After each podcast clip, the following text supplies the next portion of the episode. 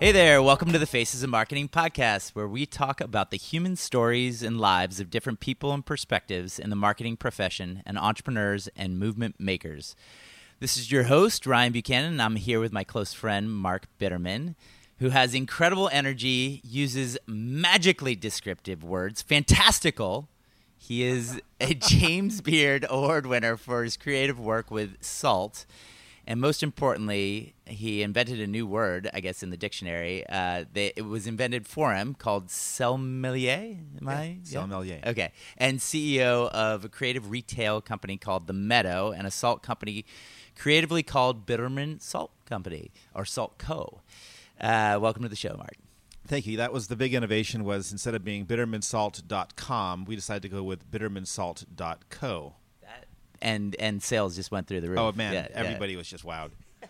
it's all in the URL. Oh, perfect, that's, perfect. This, that's the end of the discussion. We're done. I can go. Nice, nice.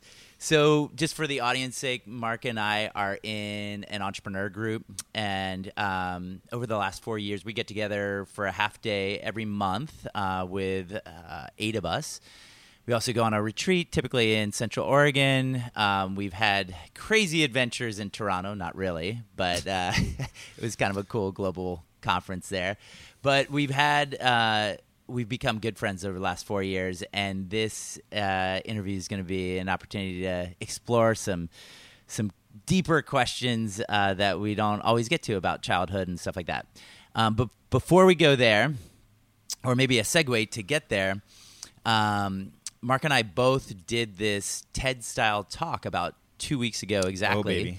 Yeah, and it's one of those talks where you only have eight to 10 minutes and you have to literally kind of rip your heart out of your chest, put it on the table, and get super vulnerable with 300 plus people and um, tell a really powerful story in a short amount of time. And I thought you did an incredible job. And um, thank you. Yeah, and so you know with my intro of you know and I am from a family of big exaggerators and stuff like that. you, uh, your story was that you were, you know, kind of a loner and like a little awkward and and very to yourself, which is hard for me to grasp because you're so social mm-hmm. and like gregarious and you connect with people and all of these things. And I just kind of wanted to get a sense of like, did was that were you exaggerating at all for the talk so people kind of got it? Um, because then yeah, you were. Yeah president of you know student body of your or of, of your high school and all this stuff or like was it real like what was growing up like and what was that whole what was that all about yeah you know i it was not an exaggeration. I think it was frankly an understatement. Um, no one wants to just get up there and play a violin and uh, and weep on stage. But uh, no, I I uh, I grew up feeling uh, in it with a sense of kind of tremendous isolation, and um, I'm I, I've most of my memories of my childhood are me walking alone in the fields, uh, me burying my cat alone in the backyard, uh, like sad, that, sad shit. Sad shit. I, I, I remember a lot of really sad things. I was a very strange uh, kid, I think, too. Um, uh, I, I had a really close relationship to animals, as maybe loners sometimes do. But no, I was, I was, um, I did not feel that it was a safe or reliable thing to do to engage with people when I was little. And um, obviously, there are probably a lot of reasons why that came about. But the upshot was, I was, I was not the gregarious person. I was, uh, I was not an unconfident. I was very confident in my in my own way. I did things my own way. I would uh, create amazing things. I would build amazing things. I would. Uh, uh I would do a lot of things. Where put us in a place? Was this back east or was it in California? This is in Santa Barbara, California. Okay. All right. So um, I had a dog named Koa that would uh, accompany me on long treks up into the mountains, and I would catch anything. I caught scorpions. I would bring rattlesnakes home to my mom, and she was not real happy with that kind of behavior. But I was like live ones or live ones, and put them in a box and watch them. Uh, and then they'd get out, and we'd have a rattlesnake in the garage. Um, so. Uh, uh, you know, I, I the, the, story I told during the talk was that we had a, a chicken coop. We raised chickens. Um, I converted that chicken coop into a rat coop, um, and then made it into kind of a rat palace, um, just hundreds of little cages and nooks and crannies and beautiful clean sawdust floor. And I would go in there and just sit down there and hang out with the rats and read a book. And I would be like, I was definitely not like if you would have made a movie of that, it would have been a really, really crazy, weird imagery. But to me, it was just like you know, one more thing to kind of build and watch and discover. You know, I love the I love the behavior of these animals. Um, I love the behavior of when I would clean the rat coop, I would fill up garbage cans with sawdust and then put the rats in just piles into the because there were you know dozens maybe even hundreds of rats at sometimes into the garbage cans. They run around the bottom of the can with the sawdust, and then I would go in the, the coop and clean it out. And then it would come out of the coop and turn around, and there'd be a hawk perched on the surf on the edge of the garbage can, staring down, like right next to you, like four feet away. A red tail, which is like those big. things are yeah, yeah, big as a house. Yeah. Um, so I had this kind of, but I just thought that was the, the a rad. I thought it was all rad, and and I didn't have a lot of friends that felt the same way. I was kind of yeah on my own with that. I can see that, but that is like a documentary that should have been made. Yeah, well, it's Yeah. not too late. We can we can go back. get a child actor. Awesome. So, and then um, mom and dad, and you have a sister, and what? Yeah, what was family structure like? Yeah, so I had a brother and sister, both younger, um, and um, they. I mean, I'm, I, I am and always have been very close to them. Uh, especially my brother and I have had just a great bond our whole lives. Um, but you know, they had their own lives, their own circles of friends, and those things. And and again, it wasn't like I was. Um, I wasn't alone in that profound of a level. I definitely had my family around me. My mom and uh, I were also pretty close. My dad was a bit more aloof and harder to connect to, and then they were divorced when I was around eight. So I lived alone with my mom and, and my brothers and sisters, and I think that maybe also partially contributed to my feelings. Um, the idea of being the eldest in a house with a mother uh, and family that needed support, and I think that I did a lot to kind of compensate for that, and that probably drove a little bit of a wedge between me and the rest of the world at the time. Was like financial support or just emotional support? emotional uh, uh, being there being stable being the person that people could rely on for things being the person that would never break down would not cry would not uh, would just be tr- you know I, I was I was always fixing shit. That was a big thing I would do.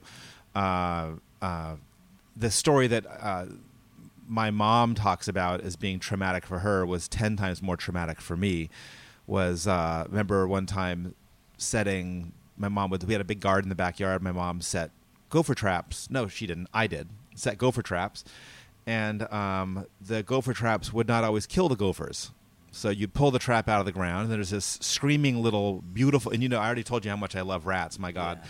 so Yeah. and i would have to go out there with a shovel and 86 the gopher and i remember just sobbing and sobbing and you you know i'm a little kid i'm striking this gopher with a shovel and it's not dying and i'm sobbing and That's hard. it was like there was rough stuff you know Yeah. but those things are really really hard in those times of course they compound to make you reflect and think and they build a person over time so uh, I just have a, a, a you know a lot of experiences of the, that kind of nature. They're a little bit off kilter compared to your average, you know, getting up in the morning and making Rice Krispie treats with the family and going off and playing kickball and coming home and having a nice sudsy bath. And it wasn't that kind of experience. You know, Not Beaver Cleaver. wasn't Beaver Cleaver. Um, but on the flip side, you know, I had a very uh, uh, creative household. My mom is an artist and an extremely kooky human being, um, and I always absolutely loved that about her. Um, we, uh, I would a, a kind of a typical evening is borderline traumatic but hysterical at the same time. As we'd be sitting down at the dinner table, I'd have my sitting against the the leaning against the wall, and leaning back in my chair, and uh, my mom is in the kitchen, which is facing, and she'd pull a potato out of the oven and she'd shriek like hot potato, and she'd throw it at the wall with all of her strength. and she was a basketball player. So the ba- the hot potato would hit the wall and explode all over, and she'd ta- cackle with laughter, and we'd all be mortified, and then of course we'd laugh, you know, through the shock and terror. Um, that sounds awesome. we had a one thing I never even thought twice about was one time I met somebody, uh, a high school buddy, uh, sorry, a, a a childhood buddy. I met him later on in life, and he said, "Yeah, you guys were the family with the rope swing in your house," and I was like, "Yeah, so what?" It's like, "Well, it was the coolest thing in the world." I was like, "Yeah, but you had a rope swing in your living room, like kind of a high peak ceiling," and it's like that was the kind of oddball stuff we had going on. And that was just nor- like you didn't think anything of it. No, not at all. We, I mean, Yeah. there was definitely a little bit of a rumble in the neighborhood that we were being raised by wolves. Or rats. or, or, yeah, w- w- wolves were things slightly less evolved. Yeah, uh, that's great. So, um, so in that ten-year-old boy mindset that you had, an adult comes along and says, "Mark, what do you want to be when you grow up?" What was your immediate response? You know, I, I definitely wrestled with that. Um, part of me thought I wanted to be a surgeon, and the reason I wanted to be a surgeon was because I was so fascinated with how things worked, and I had ex- really. I became pretty deft with my hands. I could really. I was soldering things and fixing compressor units and refrigerators, and I was a kid. It was like really, really interested in those things, and I thought, and I loved animals and life, so I thought I should be a surgeon. But I don't think I don't think I ever felt that in my heart. But I just remember, you know, I got microscopes and I would dissect things, and I was fascinated by that. But I think what always resonated was um, being an engineer of some sort. I loved putting things together. I thought being an engineer would be fun. Um, what I didn't get from being an engineer in my childhood imagination of an engineer was the kind of unbridled creativity that I was attracted to. Like it seemed so process driven, even as a kid. I was like, I don't know if I can work like that. And then I would meet an engineer, and it was a kind of guy with ink stains on his fingers and a plastic pen holder and a, one of those kind of weird little checkered button up shirts and eyeglasses. And I was like, I don't think that's the person that I am. So just you know, my childhood imagination of an engineer didn't fit. So what that evolved to um, was a little bit different. By the time I was in high school, um, my whole life as a child, um, I was I had a quite unstructured childhood. I did not have a bedtime. I did not have a come home time, except for meals. Um, but what I did have was my mom was militant about writing letters, and I consistently, borderline daily, had to write letters to my grandmother. No. Yeah, family. Well, yeah, Family family, letters. members. Yeah, uh, to anybody. pre-email, if you Yeah. can believe it. This was um, just a little while before email. um, so no, I wrote letters. I wrote letters that were uh, on a typewriter. I wrote them by hand at first, then I got a typewriter and I wrote them in a typewriter. And uh, this letter writing became storytelling, and I became quite adept at, at writing letters. And I could rip out a good, solid, entertaining, smart three-page letter and run back outside and disappear into the fields. And um, so by the time I was in high school, I was almost a cocky writer. I was like, I can write circles around people. I'm really, really good at writing. I should be a writer. Mm. And that's where I kind of found myself. Mm-hmm. Yeah. That's cool. So, yeah, high school. You know, in your talk, you you, you kind of had this juxtaposition of like I'm this crazy loner, and of course, and what wouldn't I do but like run for president of student council, which is like everyone's thinking what, but to me that's not surprising because you Yeah. could connect with the creatives, you could connect with the jocks, you could connect with all of these different types of people, but maybe you weren't like super tight friends with, I, or Yeah, yeah. or what was it by by high school? You had to start, you know, getting friends by then to like Yeah. to have them elect you as president and Yeah. anyway yeah. yeah. what was what was that all about like what was high school like at this point where you've started to gain all this confidence Yeah. and stuff like that So uh, uh, that's really fascinating because that's you know I think that I I've, I have a son who's 15 now, um, and he's on the I knock on wood I I think he's on the tail end of what's been a pretty rough uh, you know those those early adolescent years, those adolescent years. Rebellious, which is kind of like you. Yeah, he's he's in, not at all unlike me. Um, and I think he rolls his eyes, but I'm like, dude, you don't you don't know it. It's like you're, yeah, he's a he's a handful. Um, but I I so I I remember being like very not not accepted, not part of the crew um, of anybody's crew in junior high school. But in high school, um, I started to be more kind of like the independence that I had probably developed over the time started to serve me better. I was definitely not part of a clique and didn't feel like I needed to be, which is what starts to happen pretty, you know, people start to group up in high school, uh, even more than on junior high. So I, um, I did not have a lot of friends, but I, uh, two things happened uh, in kind of close succession. One is that I started to get, um, I started to figure out how to be with girls, and uh, I could call them women. They were probably young women at this point. Um, uh, became a close companion for me, and I found the ability to be really, really open and connected to women, and really like women. And I don't mean that just in the way like, yeah, so tell me more. Yeah. I mean, I really liked Yeah. them. Uh-huh. I was I, I was grateful for the generosity and the love and the openness and the the intelligence that I found in women, girls. Uh, I loved them, and I had a couple of really amazing girlfriends. Uh, and in high school, one of the things that this was a byproduct of that. That gave me enormous. It gave me both confidence and a level of prestige because I was having sex. I was having real relationships with girls that were beyond sex. I was I was not frivolous in it, um, except when I was. But uh, you were super respectful about it. And, yeah, yeah. I was I was into in, even the gals that I think I'm sure there were gals that I I could have treated much much much better. I could say that probably throughout my whole life. It certainly wasn't my intention. I was always very grateful and very appreciative and and uh, uh, uh, admired these these people that I knew.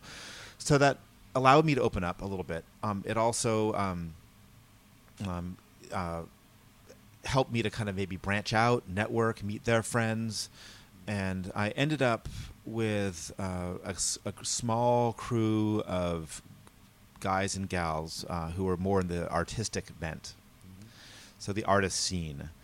Um, and those people, I think back of on very, very, very fondly because they, it was just natural that they accepted me. They kind of identified me as an artist, what I'd never once thought of in my life. I was like, I'm not. I'm. I just don't. I don't have that. I wish I was that good of a person, that cool of a person that I could be an artist, but I, I wasn't that. So that artist crew became uh, a really nice trampoline for my self-expression. I was like, I was I started doing a lot more graphical arts. I started making cookie things. So this is before computers, or before they were much fun. That's for sure. yeah. So I would start doing these crazy collages and going down to Kinkos and and making 200 of my collages. Hmm. And I would paste them all over the school and the kind of like a artistic manifestation of some sort. Hmm. They became really popular, and I made them crazier and crazier and crazier. And they're, I, I don't think there are very many of them that have survived, but they were they were pretty neat. Uh, I have to say, um, Russian poster artists had nothing on me back then. Dang, Um, that is cool. They were, they were it was really interesting, and, And this is Santa Barbara High School. Santa Barbara High School. Yeah. It was a big school. I think 3,200 people in the student body. Very diverse. Uh, Hispanic community. Uh, uh, uh, there were blacks. There were whites. There were rich kids. There were poor kids. Um, there were L.A. kids. There were suburban kids. It was, it was quite a mix. Yeah. And I was fortunate that I got to I got diverted to that school from I was on track to go to a much more uh, um, homogeneous school where I would not have fit in as well, or found my place as well. So I was doing this, and then it was just on a drunken night. I would have this great, uh, really, really wise way of behaving as a high school student. Was we would get in my friend's convertible rabbit, and uh, go off onto the bluffs, looking over the city, and drink, and then drive around, hanging on, you know, holding on to the roll bar of the car. Um, Yeah. if my kids listen to this and do that,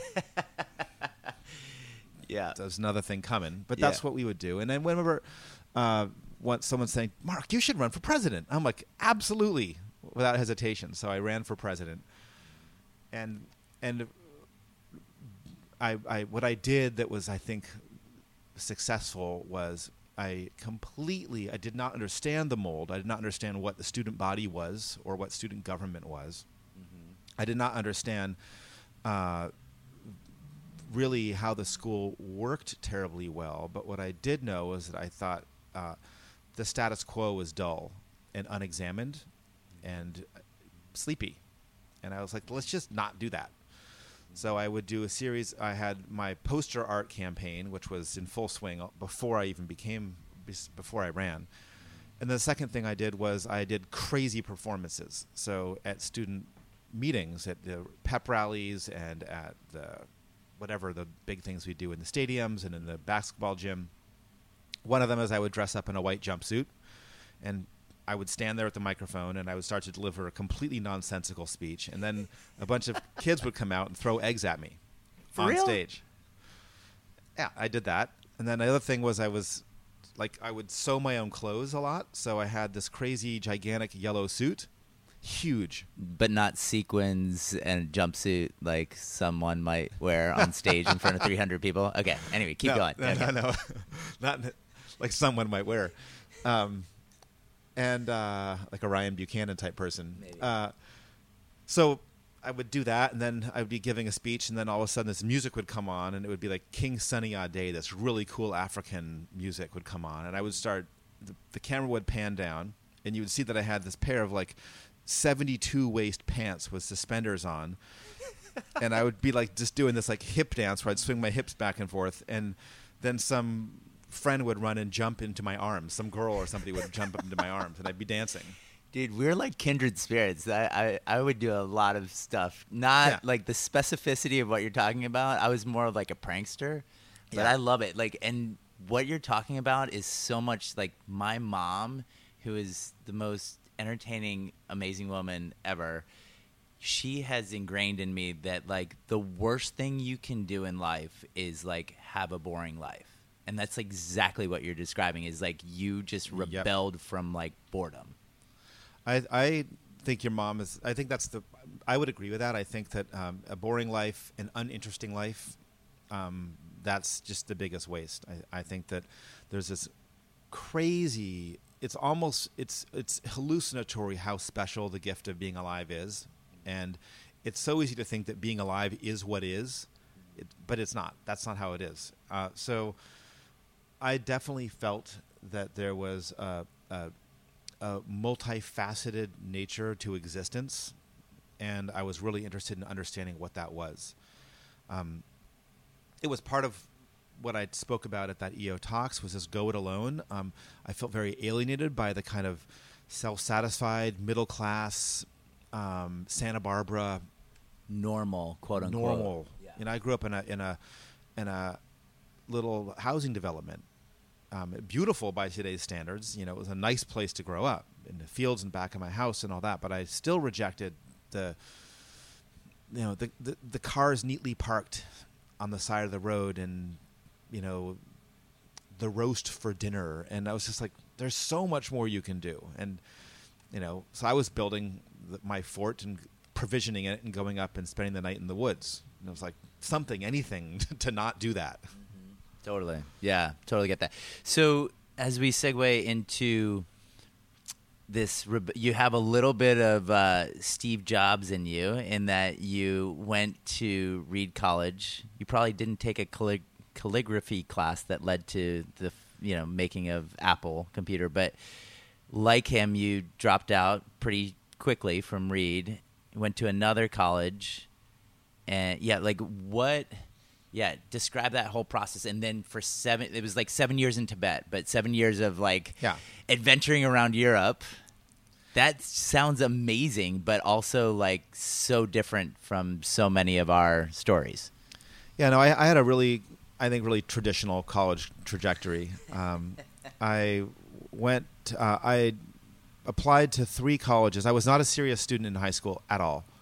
Um, my But Reed is really good. It's tough to get into. yeah, I mean, I it was yeah, I, I was not a student. I just wasn't. Um, but what that's not what happened was I uh, I applied to a bunch of schools. I actually got into UC Berkeley and Boston College, and I so really good schools. But I did that on the strength, believe it or not, back then, good old days, Writing. writing. I wrote badass essays, and I my, my essays were intentionally breaking the mold. And I I said, how am I going to mess with the, this person's mind? The first sentence or three that they read, they're going to like, what the hell is this? And then I'm going to make it stick together. And uh, and I said, I'm not motivated by grades. I'm motivated by achievement. And high school didn't challenge me, and blah blah blah blah blah. It was all you know, just spun to make a really compelling argument. But the honest, the authenticity in that was that I was passionately interested in going to college. I wanted the academic, the intellectual challenge, the academic challenge. Although I don't think I knew what an academic challenge was.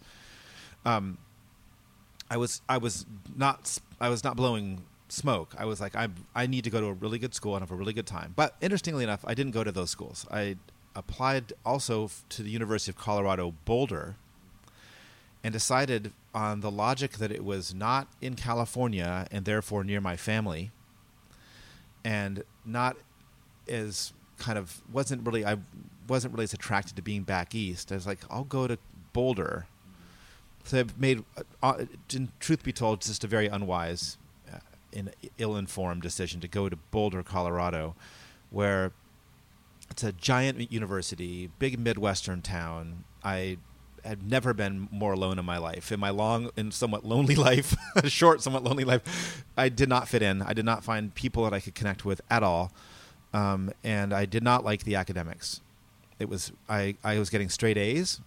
Um, I was paying way, my way to a large degree, and I didn't enjoy it, so I dropped out. And that's when I had already bought a motorcycle and been traveling around a lot in between. I decided to uh, save up some money and move to Europe. So that's what I did. I bought a van. I got a job as a typesetter and doing graphic design and typesetting. I saved a bit of money and just hoofed it to Paris found a tiny, beautiful little garret overlooking the city uh, in Ile de la Ile de la, no, it's called Cité de l'Ermitage. This tiny little little corridor off the, that on one of the hills in Paris, and and I lived there for a while, and I wrote, and I learned French. So you didn't know a soul over there, and you just got it. You you learned French. You got a job. Like you supported yourself. Like that is such independence for a 19, 18, 19 year old. Yeah, yeah, yeah. I was around nineteen, maybe. I went so I went to Colorado for a year and a half, so I was probably nineteen or twenty at the time, and um, it it was definitely a step into the unknown. I was powerfully attracted to Paris.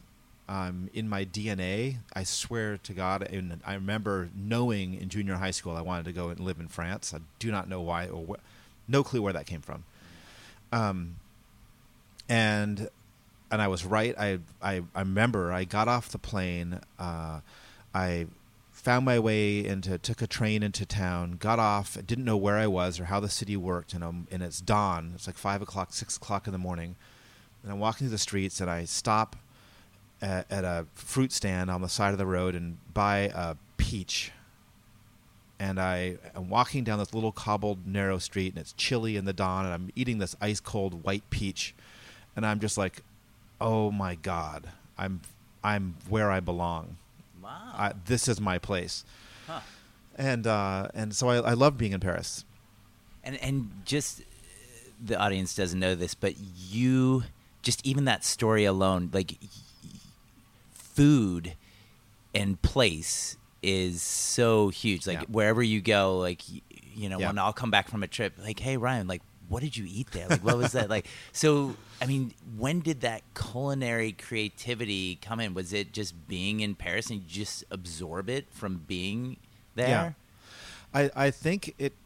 I honestly think it started just in. Uh, I- think I was a fairly sensual child. I think I was attracted to the tactility and beauty of things. I was, like I said, I loved animals. Uh, and and I loved the beauty of them, and I was and it wasn't an academic love like in a magazine. Like I would go out and find them, and I would hold a, like a I mean literally I hold a rattlesnake in my hand That's they're crazy. but I was so in love with how beautiful they were, like the, just the meticulousness of how they're put together. Um, my first statement when I had uh, uh, my first son was, "My God, these things are better engineered than any BMW.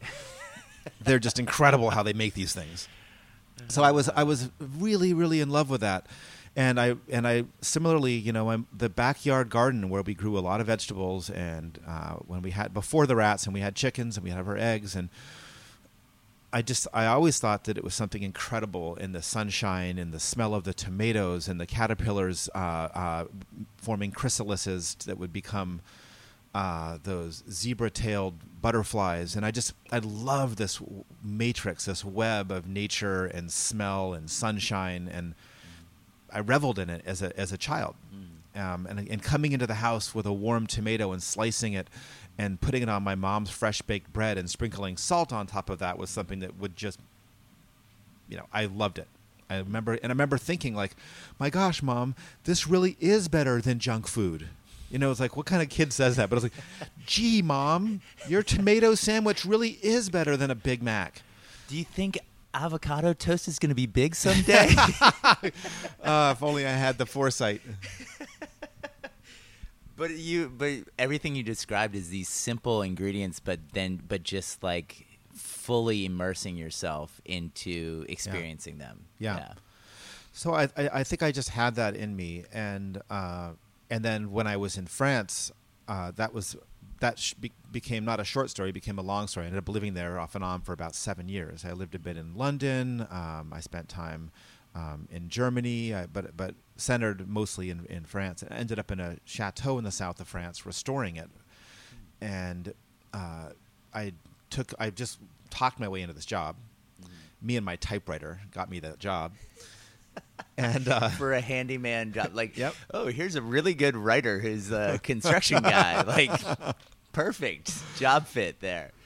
But that was that became a, a, a transformative experience for me because living there on this farm and being part of the the community there, I was the American. I was, there was no English spoken within 100 miles, and I would fix things. And by then, I was really good at fixing stuff and making it up along the way. And I. Uh, built walls and repaired parquet floors and restored and fixed uh, these gigantic ancient they're about eight foot tall two inch thick uh, oak shutters. And i fixed hundreds of them over the course of a few years in my atelier in a, in a little farmhouse nearby. And i became part of the community. And i would go out in the morning and i would hunt. And i hunted wild boar and we'd find pheasant and uh, and guinea hens and we would forage for mushrooms. And and and treat them, make dress them, make local dishes, and I became enamored of this world. Like from the 1700s. Yeah, it's Yeah. straight back. Yeah. Uh, and you know, and that was legit stuff because like we were on we were on forested property, so there was a, a lumberjack crew and their cabins, which was a beautiful farmhouse actually. But we go in there and uh, and you know take game meat or or or or uh, uh, or lamb and throw that on a big piece of slate on a fire and sit around with big cups of sludgy coffee and smoke cigarettes and eat this lamb off of a slate on a toasty wood fire in a farmhouse in the, in a rainstorm. And Sounds amazing. that's like we were doing. And i was like this is like legit like i i was like i know this is the world. This is a place and a people and a time that has such amazing authenticity. So maybe i found in this some of what i was so suspicious of growing up as a child in santa barbara where i was questioning the status quo and questioning the the complacency or the manufacturedness of things and looking back, by the way, now I don't feel the same way. I, w- I wish I could have um, embraced and loved more of what I had in that upbringing. But yeah, Yeah. So, you know, doing a little research on LinkedIn and Facebook for you, um, all of five minutes, and there's this gap of um, time before the origin story of your company, but I think the one maybe touch on this, and then I want to hear about the origin story of the Meadow. Is you didn't you do like a tech company in between when you came back to the states? I mean, if you found one gap, that's cool. there were a lot of gaps, but I I'm you know we've known each other for four years, so I know a little Yeah. bit of your background. yeah, a, a little bit on the nonlinear side. So I was in Yeah. I was in uh, France. I then from France decided I wanted to go to college. I realized that I wasn't reading books that were hard enough for me. I wasn't in, I wasn't able to understand the things that I wanted to understand. I needed an academic background, so I decided that the best I learned that the best academic school that I knew of in the world, uh, it was more attractive to me than a Harvard or a Stanford, uh, was Reed. It was known as ruthlessly academic, um, geekily academic, uh, challenging, smart school, and I was like, I want to go there. And I didn't know about Steve Jobs. I don't know if he was even a guy back then. He- oh yeah, I'm sure he, he was. He was. was. uh, but I don't think I knew anything about that. Um, Uh-huh. This was still uh, uh, pre-internet, Mm. so I wasn't like googling who went to Reed. That's cool. Right, That wasn't right. available to me.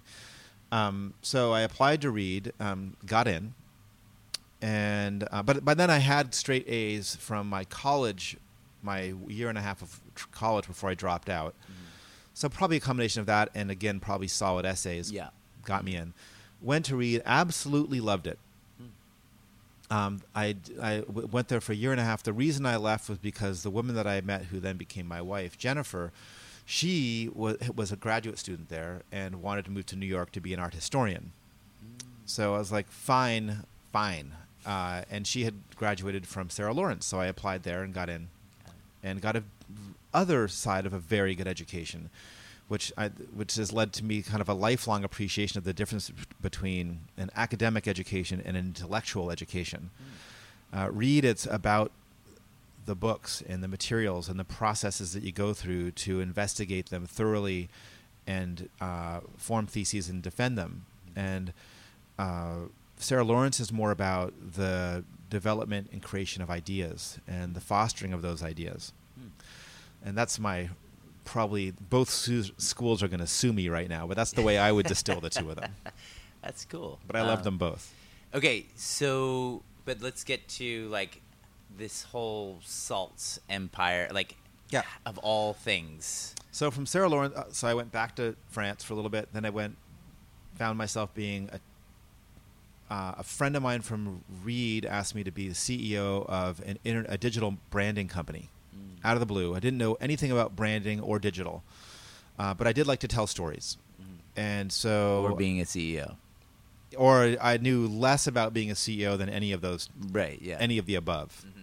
Uh, and that's authentically, truly the case. I didn't have a clue about what was expected of a CEO, but I was now uh, the running the U.S. to company for a larger digital branding company based in France, and um, things fell apart. The dot com bubble burst. Everything melted down, and I ended up not doing that anymore.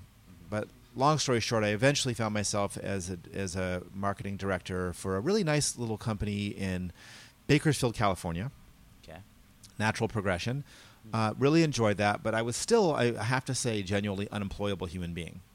I had never held down a regular job, and I was now in charge of teams and people, um, and was clueless about how to do that. So that was the one. I think that's the only job I've been. F- I've only been fired twice. I'm proud to say. Um, once was for not showing up for a shift when I was a waiter at a restaurant, and I just didn't know I had the shift. That was a legitimate college boy mistake. And the other was because I just was destroying this company. Different scale. Yeah, Different yeah. scale. But I, but I was doing great things. All the branding things that I put in are still there. If you go look at their website, still all in place. So I think they loved the creativity and the passion I brought, but I wasn't able to gel a team. Right. So um, moved to Oregon, and uh, I was writing. Uh, I had a technology newsletter I was writing and publishing that I picked up along the way from my brother, and I was enjoying that. It was allowed me to make some money and not work super hard, so it gave me room to play around. And it was at that time that my then wife said she wanted to quit her job as an art historian at a, at a really prestigious gallery here in Portland and she wanted to open a flower shop. So I offered to help, and so I built the store. I was a builder, and back then, the, all these beautiful reclaimed timbers that you see all around you, all the gorgeous rough-hewn, old-growth Doug fir and cedar, that was all throwaway wood back in just back in 2006. We all think that this modern, you know, rustic industrial look that's everywhere now is like part of the ethos. It's not. It's a brand new, it's spanking new invention. Back then, all that wood was free, and it was the cheapest materials I could Uh-huh. get. So we built the store out of that, and that generated an incredibly beautiful little store. Yeah.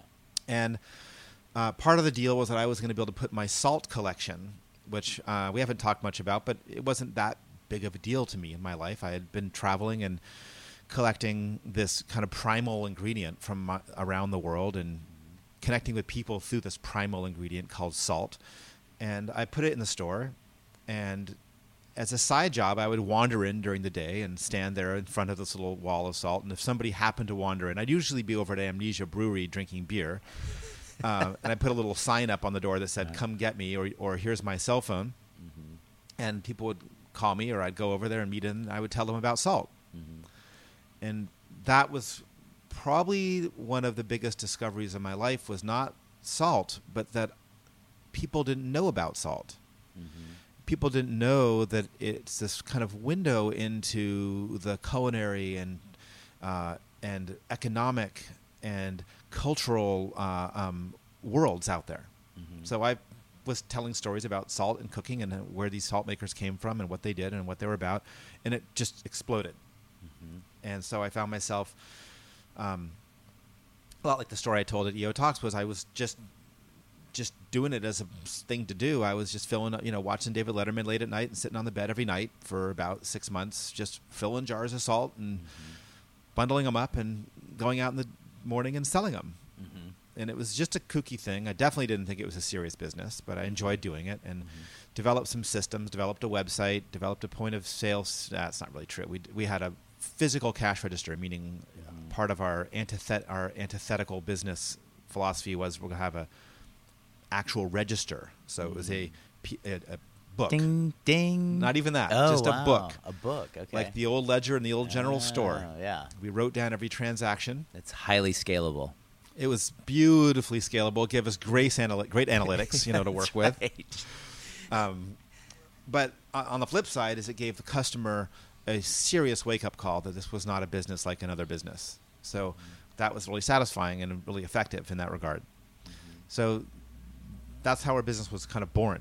Um, we our flowers never really became the, the focus of the business, uh, from an economic standpoint. Right. It, but they were always a beautiful, uh, Welcome you into the store, Mm. kind of thing. Yeah. yeah. And then, ch- how did chocolate come about? So kind of right away, as soon as the salt was something that was selling, we're like, "What the heck? Uh, this is not. This is interesting. Let's round out the store." And so I have been a wine drinker my whole life, um, and that kind of goes back to my kind of geeky, odd childhood thing. Is way before I was drinking age, um, I was interested in wine. Probably just simply in the in the complexity of, of it as a thing to talk Mhm. about vineyards and grapes and stuff. And so I was collecting wines in high school, and not. I mean, I wasn't a drinker. I didn't. I was a. I was drinking uh, Henry Weinhard's Private Reserve, which is a strangely enough an Oregon beer. Um, but I was, you know, a little bit. I was interested in wine and collecting them. And by the time I was uh, op- opening the store, I was not able to afford the bottles of wine that I loved. I was they were way outside my bracket. So I Yeah. had collected chocolate along the way. Starting back in Paris, where chocolate was good, way before it was good in America. So I had a, a pretty developed sense of chocolate, and I decided to scour the world for the best chocolate bars in the world. And this is again, it's funny to think back on, but there were no chocolate bars. There were candy bars in America. So in 2006, again, we think craft chocolate, bean to bar chocolate. Go into a good supermarket. There's all these chocolates everywhere. You go to Whole Foods. There's 30 gorgeous locally made chocolate bars. There were zero in 2006. So I went all over the world, found all the best chocolate bars, and imported them, begged, borrow, stole, and brought them into the store. And that became also really successful. and also to balance that out, I did uh, cocktail ingredients. Bitters, right? Bitters was the the linchpin, so it was really more about cocktails overall. Uh, what was super overlooked, vermouths. America thinks that vermouth is you know martini or cinzano or whatever, but it's actually not. There are lots of really really gorgeous vermouths. So I collected those, brought those to the store to kind of round things out with wine, and and uh, then the missing piece of it all was the bitters. But again, back then, a handful. But I've collected all the bitters in the world, brought them into the store. And you wrote a book on that, and you ate like 1,700 bags of Frito Lay chips to get through all the bitters to write the book. Yeah, that would be the routine. So to to write a book on bitters, I had to taste all the bitters that were out there, and by this point, there were maybe seven or eight hundred bitters. So we went from from maybe seven or eight to around maybe twenty four to a complete explosion uh, between 2006 and probably 2015, maybe when that book came out. So the routine would be to retaste everything from scratch. So uh, we'd have crews of people come in, sit down, and we'd have bottles of bitters out, and you taste the bitters on your hand. You taste it in some sparkling water. You might taste it in little drinks or mock-up drinks or on a little bit of something or other. And then to cleanse your palate, you'd eat some Ruffles.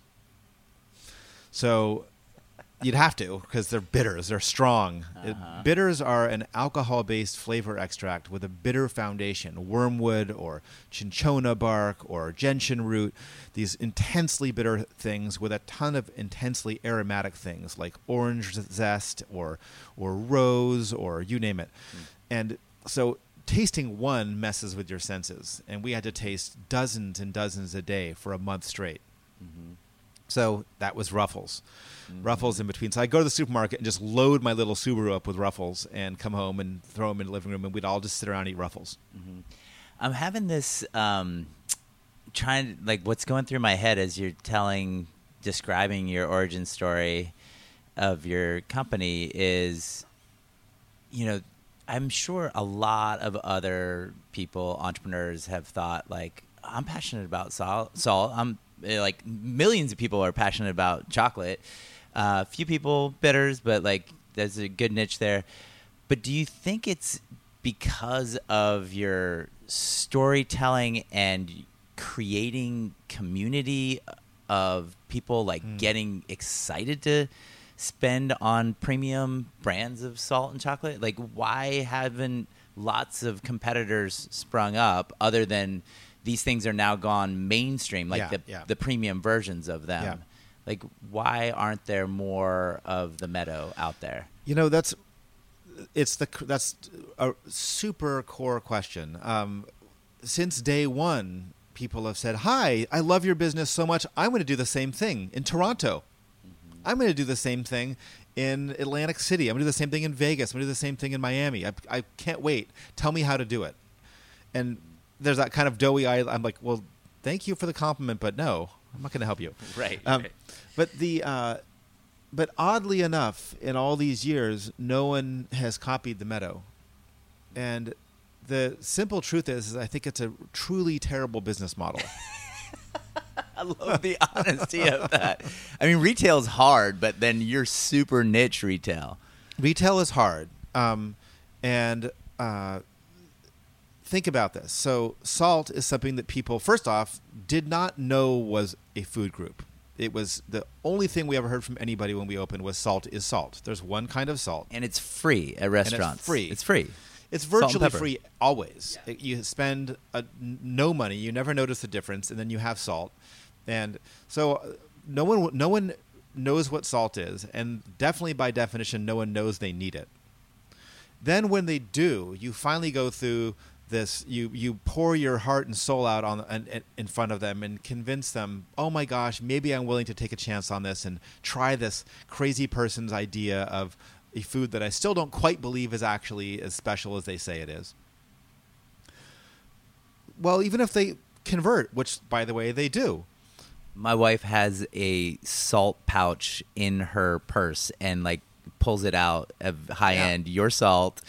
Uh, at every restaurant that we go to. So it's it's real. Yeah, no, it it's, happens. It's you know the, uh, my favorite article I ever read, uh, and I'm just going to name names. One uh, extremely brilliant uh, um, food writer. Um, actually, I won't name names, but a very very brilliant food writer, uh, food scientist. Um, he writes an article in the New York Times, and he basically uh, pulls up this quote science. He quotes two or three laboratory technicians who analyze salt and say, come to the conclusion that salt really isn't very different from one another. So it really is really largely just kind of the perceived differences between these different salts, and therefore this is all kind of a hoax. And he's the biggest and most respected food scientist in the country. That's his conclusion. Um, but what's funny is he missed that three scientists in their little lab is not a very good data set. I have tens upon tens upon tens upon tens of thousands of people who have interacted with the salt come back in with glittery eyes saying it transforms the way they cook. They're in love with salt. They cannot believe they ever thought that. So there's either a mass hypnosis thing going on or my data set's better than his data set. So, long story short, though, going back to salt, is these people who are converts, and now there are hundreds of thousands and I think millions of them. How much do they use? Well, not much. They use a pinch. How often do they cook at home? Two days a week, four days a week, and a few pinches at a time. How often do we see these customers coming back for salt? Once or twice a year. So I've invented. Oh, let's go on to bitters. Oh, Ryan, do you need bitters? I don't know. right. Yeah. So all of these like premium, but like the the consumption of them is not very big quantities. if you convince them to love the ingredient, then they go home and they barely use any. So I've specialized in things that people don't know they need. And then when you do convince them that they do, they never use it. They use barely any. And then, by the way, the way the world works is, of course, uh, uh, both us and others have helped popularize these ingredients. Now they're available from a supermarket that doesn't spend a nickel on you educating you, eh, curating things, supporting small businesses that are just getting started. They don't care at all. They just buy whatever's working, throw it on the shelves, and now you go there and buy save three dollars by buying it from a supermarket. Yeah, it's crazy, but it's so crazy and bad that it's good because you're opening a store in Tokyo and you have two stores in Portland and one in New York. So clearly something is working. Something is working. Yeah. Um, so I think we have a we have a really really terrible business concept that's executed extraordinarily well. Uh, I, I would just invite all of you to do anything but salt, chocolate, and bitters uh, as a business, because just because I respect you and would not want, want you to fail. it's not a good idea. You know, I have a friend of mine, a glo- very, very dear friend of both of ours. She had this just horrible idea, which is I'm going to do something that people never eat and don't get excited about and don't enjoy as a community, and that's ice cream. I was like, oh, oh, wait, no, ice cream is a smart idea. That's what a smart person would do as a business. and Um, she's killing it. and she's killing it.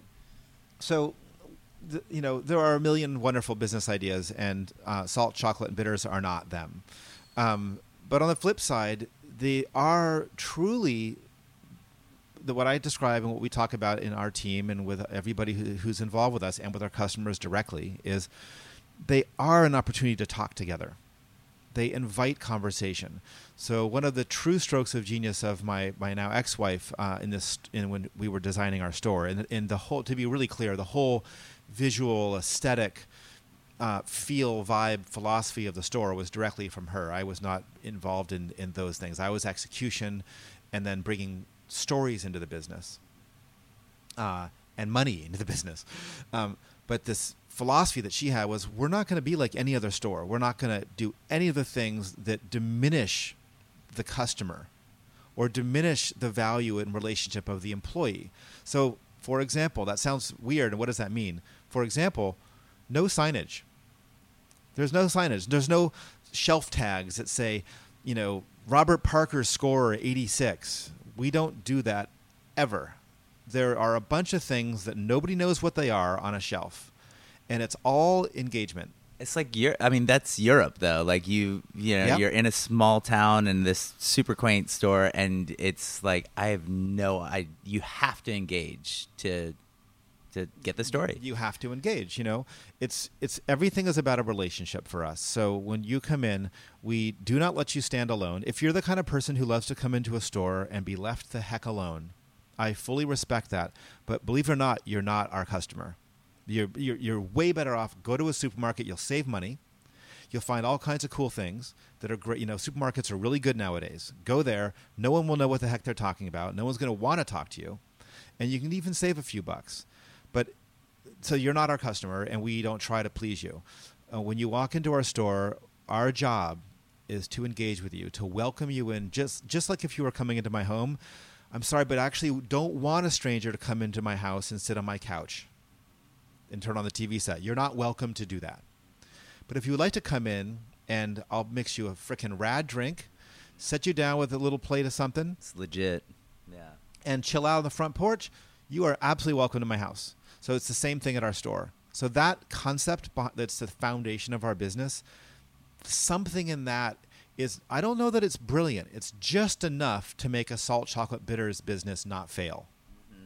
And ha- but okay, so the one marketing question in a marketing podcast is how the hell do you market that? Cuz it's so much discovery base Yeah. And you want the interaction of storytelling to be in person. How do, do you market events that you have? Like how does that happen? So the the the, the way that we have approached marketing uh, started with everything that we approached, which was dumb luck. Uh, it started because I was really passionate about talking about salt, and there was I was the voice. Uh, and for many years, I was probably the only person that was really articulate about salt as a distinctive, natural, artisanal food and a window into the culinary experiences of the world. I was the person doing that.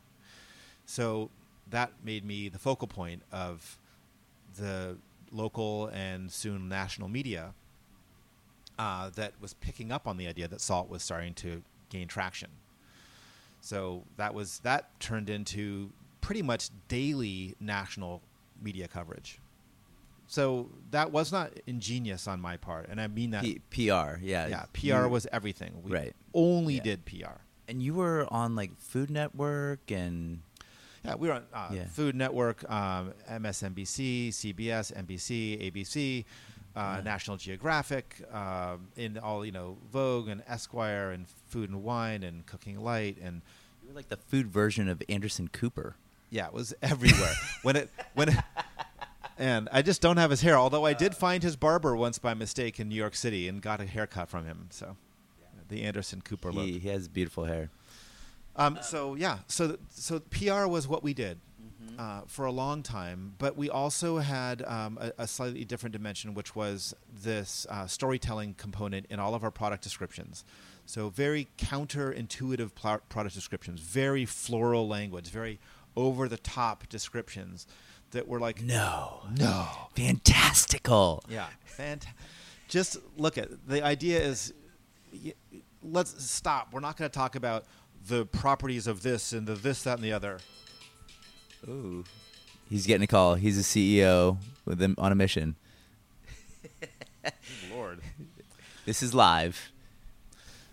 Uh, so the idea was to break things up and break out break things out of people's molds of preconceptions. So we did that with our, our newsletter content, with our digital content like our little website, and um, and in our stores. So that was something that I think gained traction and continued to get people's attention. But you know, nowadays the main thing we focus on for our our marketing is very much the oldest school method of marketing, which is the word of mouth. We're, it's our core strategy, and this is I, I don't say this with pride. I say this with like I'm not really sure.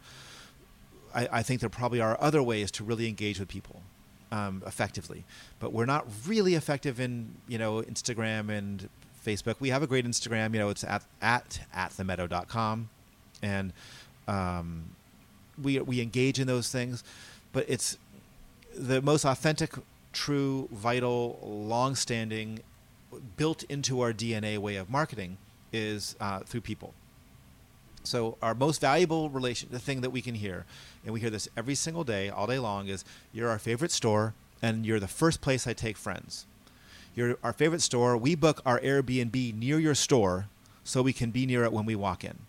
It's a huge compliment. It's it, it's I take it really seriously. I it makes me want to just give everything to them to to be worthy of that kind of following. And I also believe that in an age when retail is under a bit of a uh, pressure, a bit of a threat From Amazon. from Amazon, um, and frankly, just shifting demographics, the way the world's shifting. Um, it's it's Amazon and globalization in general. You know the the the, the alacrity with which um, a new local supermarket like uh, New Seasons comes on, they grow, they get bought by private equity, they grow even bigger. Um, they entrench very effectively, provide a beautiful shopping experience here in town, and then grab up anything that they find successful in the local artisan community, um, including very openly saying, "Hi, we're we're sending our buyers into your store to look at what's hot." They do this. They do this. People do this. All all these stores do this. So we're under threat from very very capitalized, very very uh, uh, data centric, very effective organizations that are out there to centralize uh, and take you know the business from other companies. So I don't balk at that. That's the way the world's shifting. But it means that retail has to be different to be relevant uh, in the face of that. You know, uh, uh, Whole Foods is now Amazon. Um, Walmart's remains, I think, the biggest retailer, but these uh, next level down, second tier companies are extremely capitalized, extremely effective, and they're all threatening little companies like ours. So we need to be your we need to be your absolute favorite store. You need to be able to walk in there and say, "Oh my gosh, even though I don't need bitters or salt or chocolate right now, or not very gifts. They're Gifts. gifts. Yeah. or I want to come in and, and just try something new because I love being in the store and supporting it, and and and and connecting with people in a different way, having a different moment. So the role of our store in your life as a consumer is no longer just to provision you, which is what stores used to be. Now it's to give you a different way of connecting with food, a way that you can't get from a restaurant, in a way that you can't get from traveling on your own, uh, the way you can't get from being at your friend's house. We're, we're a different kind of place in your life. Awesome. Well, this is uh, my last question as we're wrapping up. But it, um, as you look back in your formative experiences, and maybe you've already answered it with your seven year motorcycle walkabout in France and Europe, but what earlier moments in your life or a moment um, do you think kind of defined the grit, mettle, independence, um, things that are so core to being an entrepreneur and being as successful as where you are today? Like, what do you what do you attribute? Like, what's a life moment that kind of you feel like defined you? And maybe just you've already described it, but I feel like all of these roads led you here, and it's it's you've been describing it the whole time. But I'm I'm wondering if we missed missed something along the way, or or I, I think I think I felt entrepreneurial my, my whole life. I definitely didn't know what to do. I didn't have the people skills to make it work. I didn't have a lot of what it took to to uh, to provide the the place for a company to be successful. Um, but what I did find early on, I became very aware of it, very keenly aware of it early on, was that a business is an amazing place to learn about yourself. And I became wowed by the level of self discovery because every single mistake you have, every single flaw you have as a person, it's amplified. so, is amplified beyond anything anybody ever sees. You do, your friends forgive you for everything. Your family is stuck with you. Um, the few things you venture out to try here and there, who really cares? Whatever.